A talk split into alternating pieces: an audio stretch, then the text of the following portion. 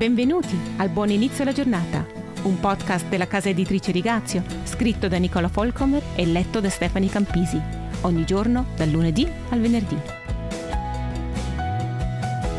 Buongiorno care ascoltatrici e cari ascoltatori. Oggi, alla fine della settimana, ci vogliamo chiedere come fare la cosa giusta senza averne assolutamente voglia? Ho una confessione onesta da fare.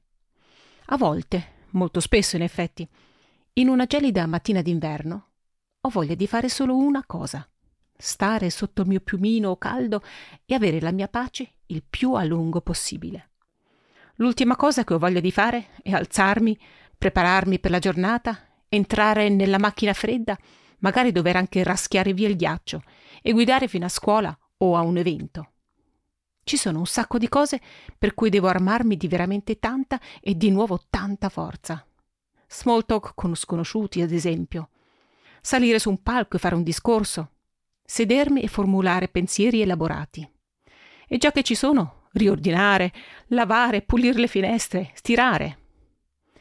C'è qualcosa che ho voglia di fare in modo naturale, senza che io debba alzarmi? Bere il caffè, forse. Mangiare cioccolato navigare pigramente su internet.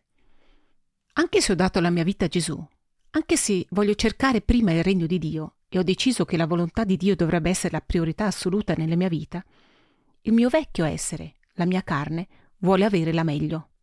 Bah, troppo faticoso. A che serve? Mi rassicura il fatto che anche il grande Paolo ha lottato con questo fenomeno. Egli scrive di una lotta dentro di sé.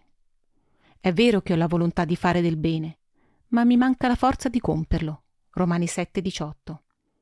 La soluzione?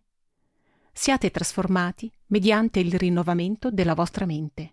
Romani 12:2. Vivere in obbedienza significa che faccio qualcosa perché è giusto, perché la mia vita appartiene ad un altro e non più a me stessa. Paolo riprende la stessa idea in Galati 5:24 e Romani 6:16. Lo Spirito di Dio in me ottiene gradualmente la sovranità sulla mia anima e la mia pigrizia deve man mano sottomettersi. Anche la vecchia anima peccatrice ottiene benefici se la tengo a bada. Anch'essa è più appagata e allegra dopo una giornata di servizio al Signore, rispetto a quando viene nutrita per ore e ore con sonno, divertimento e cioccolato. E se l'anima ha imparato a impiegare la sua forza per Gesù e il suo regno, e a non prendere troppo sul serio le proprie voglie e i propri capricci, allora sarà tanto più felice nei tempi di riposo che il Signore le dà. Gesù sottoponeva i suoi discepoli a molto stress fisico e mentale e non aveva pietà di loro quando si lamentavano della stanchezza. Una volta dà loro più lavoro dopo una giornata estenuante, Matteo 14, 16. Un'altra volta dice loro: Venite con me in un luogo tranquillo e riposatevi un po'. Marco 6, 31.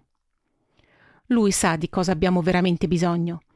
Con questo in mente, vi auguro un fine settimana riposante, ma anche pieno di entusiasmo per l'opera del Signore nella settimana a venire. Ciao, è lunedì.